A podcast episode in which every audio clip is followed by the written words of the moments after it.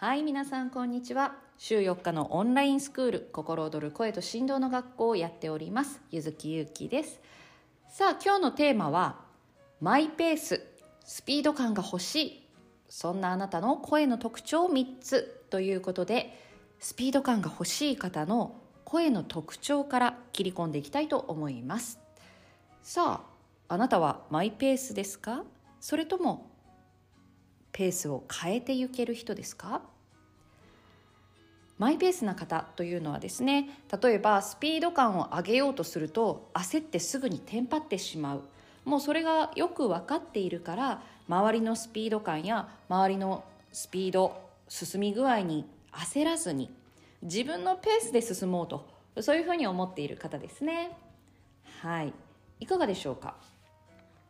さあこんな方ですね。とはいえとはいえガンガンガンガンスピードを上げていけたとしたら無理なく自分で焦ったり自分のペースを乱す崩して全部が崩れてしまうそういうことにならずにテンポ感スピード感を上げていけるとしたらというふうに思っている方いらっしゃらないでしょうか。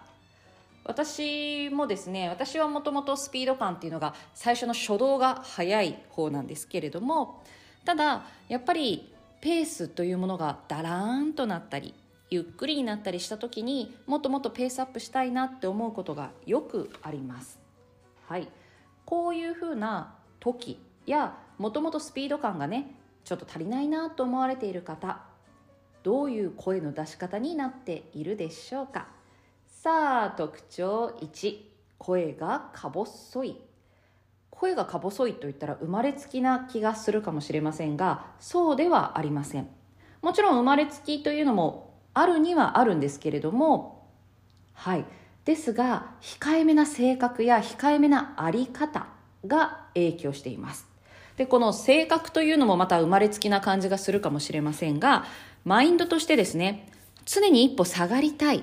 そんな感覚や呼吸の浅さこういうのを感じてませんか？どうでしょうか？声の材料というのは吐く息で。呼吸をするのは体。そしてこの呼吸や体を作っているのは日々の習慣とマインドメンタル。はい。もう一回いきますね。声の材料は吐く息です。呼吸をするのは体。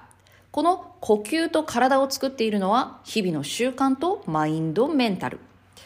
さあこのね声が細いというものはこういったことが裏にあるんですね。ですのでまず呼吸を深める。そういう体を作っていくというのが非常に大事になります。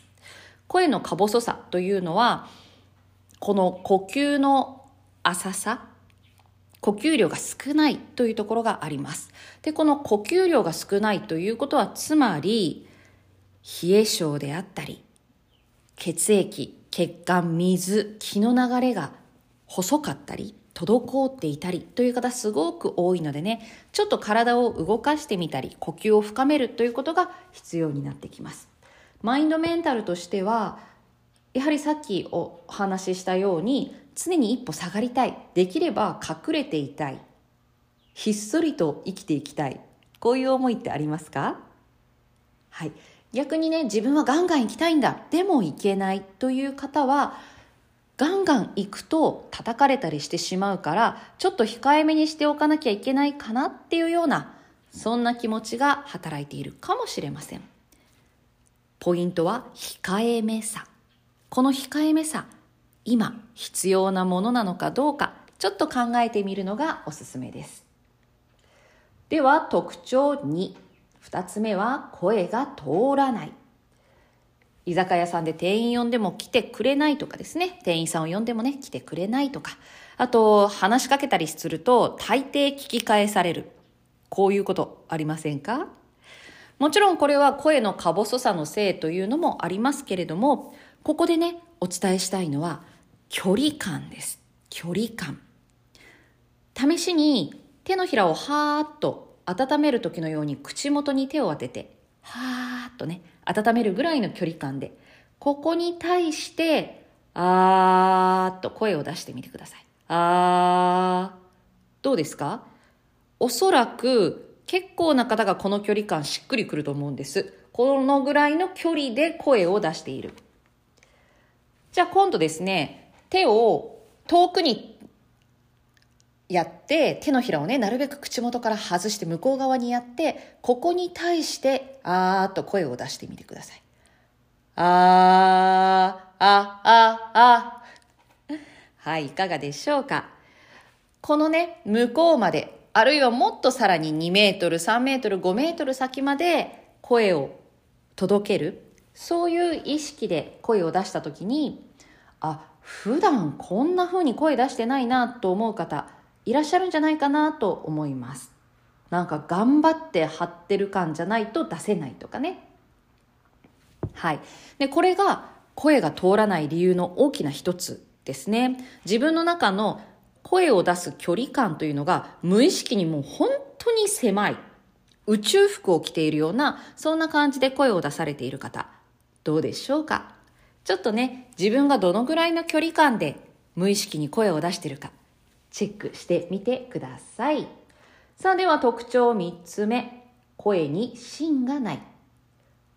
声に芯。はい。芯がないっていうのはどういう状態かっていうとですね、今私のこの声というのは、まあ多少なりとも芯があります。はい。この芯を抜いてみますね。こんな感じ。ちょっと空気が多く入る感じですね。はい。いかがでしょうかこんな感じであったり、柔らかく優しい感じ。私あのもともと芯が強い方なので 声真似するのなかなか難しいんですけれどもまあまあこう空気が多く含まれる感覚ですね。でこの声に芯がない状態というのは別にそれがダメと言っているわけではなくてですね優しくて柔らかいというところではすごく素敵な声でもあるんですけれどもずっとそれだとですねエネルギーが湧いてこない方多いんですね。はい。このね、エネルギー、勢い、スピード感、テンポ感、こういったものには声の芯、声の張り、リズム感、こういったものがね、必要になってきます。この声の芯、声の張り、リズム感、これが活力につながっていって。ということはですよ、優しく控えめな声を出していたり、まあ、無意識に出そうとしていたり、勢いをね、出してしまうと、出る杭打たれるとか、あと、ずうずしいと思われるとか、周りをね、支配、コントロールしてしまう。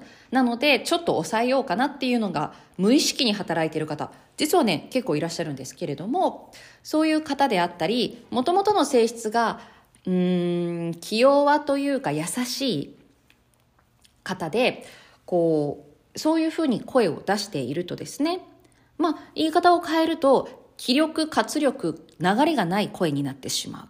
気力、活力、流れのない声っていうのを出していると、スピード感を支えるエネルギーっていうのは停滞したままになってしまう。はい。声はね、振動。どうやってね、振動を生み出すのか。そもそも振動を生み出す私自身のこの体やマインド、メンタルはどうなのか。ちょっとね、意識をしてみていただけたらと思います。さあ、では最後に活力沸かせる声の出し方ということで少しだけ声の出し方についてお話をします。声が前に出ていないということはエネルギーが出てないということになります。で、このね、エネルギー、活力、スピード感を支える大事な要素なんですけれども、このエネルギー、活力がこう湧いてこない、出てこない、まあ、声に乗っていないという方ですね。こういう方はおすすめなのが2つ。ジャンプ発声と前かがみ発声です。はい。ジャンプ発声というのはね、ジャンプしながら着地の時に、ああ、ああ、ああ、というふうに声を出す。ぜひね、トランポリンがある方はトランポリンしながら、まあ、ない方は普通にジャンプでいいです。で、別にドーンって下の階にね、ご迷惑をかけるような、そんなジャンプじゃなくていいので、うん、うん、うん、というふうにね、縦に縦に体をゆすりながら声を出す。これがジャンプ発声。二つ目は前かがみ発声。前に体を、うー倒しながら。これ声だけで伝わりますかね？うー、うー、あー、あー。体を前に倒しながらその倒す勢いで声を出す。こういうことをやっていくと、体の活力やエネルギー、細胞の活性化、これと声を出す、エネルギーを発するというものが一緒になっていきます。で、結果、マインドメンタルも引き上げてくれる。はい。今日はですね、マインドメンタルからのアプローチではなく、この発生滑舌、滑舌じゃないですね、発生体の状態からのアプローチで、ちょっとマインドメンタルをぐっと引き上げて、スピード感、テンポ感、活力、エネルギーというものを出していく。そんな方法をお話しいたしました。はい、いかがでしょうか？このようにですね、日々の生活を体や声、マインドメンタルから整えていく。で、ありたい方に持っていくというのは非常に大事なことだなと普段から思っております。今日はね、活力活性化という話だったんですけれども、例えばリラックスしたいとか、そういう時には、そういう体の状態や声の出し方というのがありますし、何かね、伝えるという時には、そういう声の出し方というのがある。なのでね、あの、声と振動の学校では、こういうふうに声の出し方、体、マインド、こういったところからね、いろんなアプローチで、ありたい私の方に未来を作っていく。そういうことを日々トレーニングしたり、えー、講座をしたりね、学んだりっていうことをする学校になっております。もし興味がある方はですね、今プレ開講中でして、えー、半額になっておりますので、もしご興味ある方はぜひいらしてみてください。ということで、今日も心躍る一日をお過ごしください。ゆずきゆうきでした。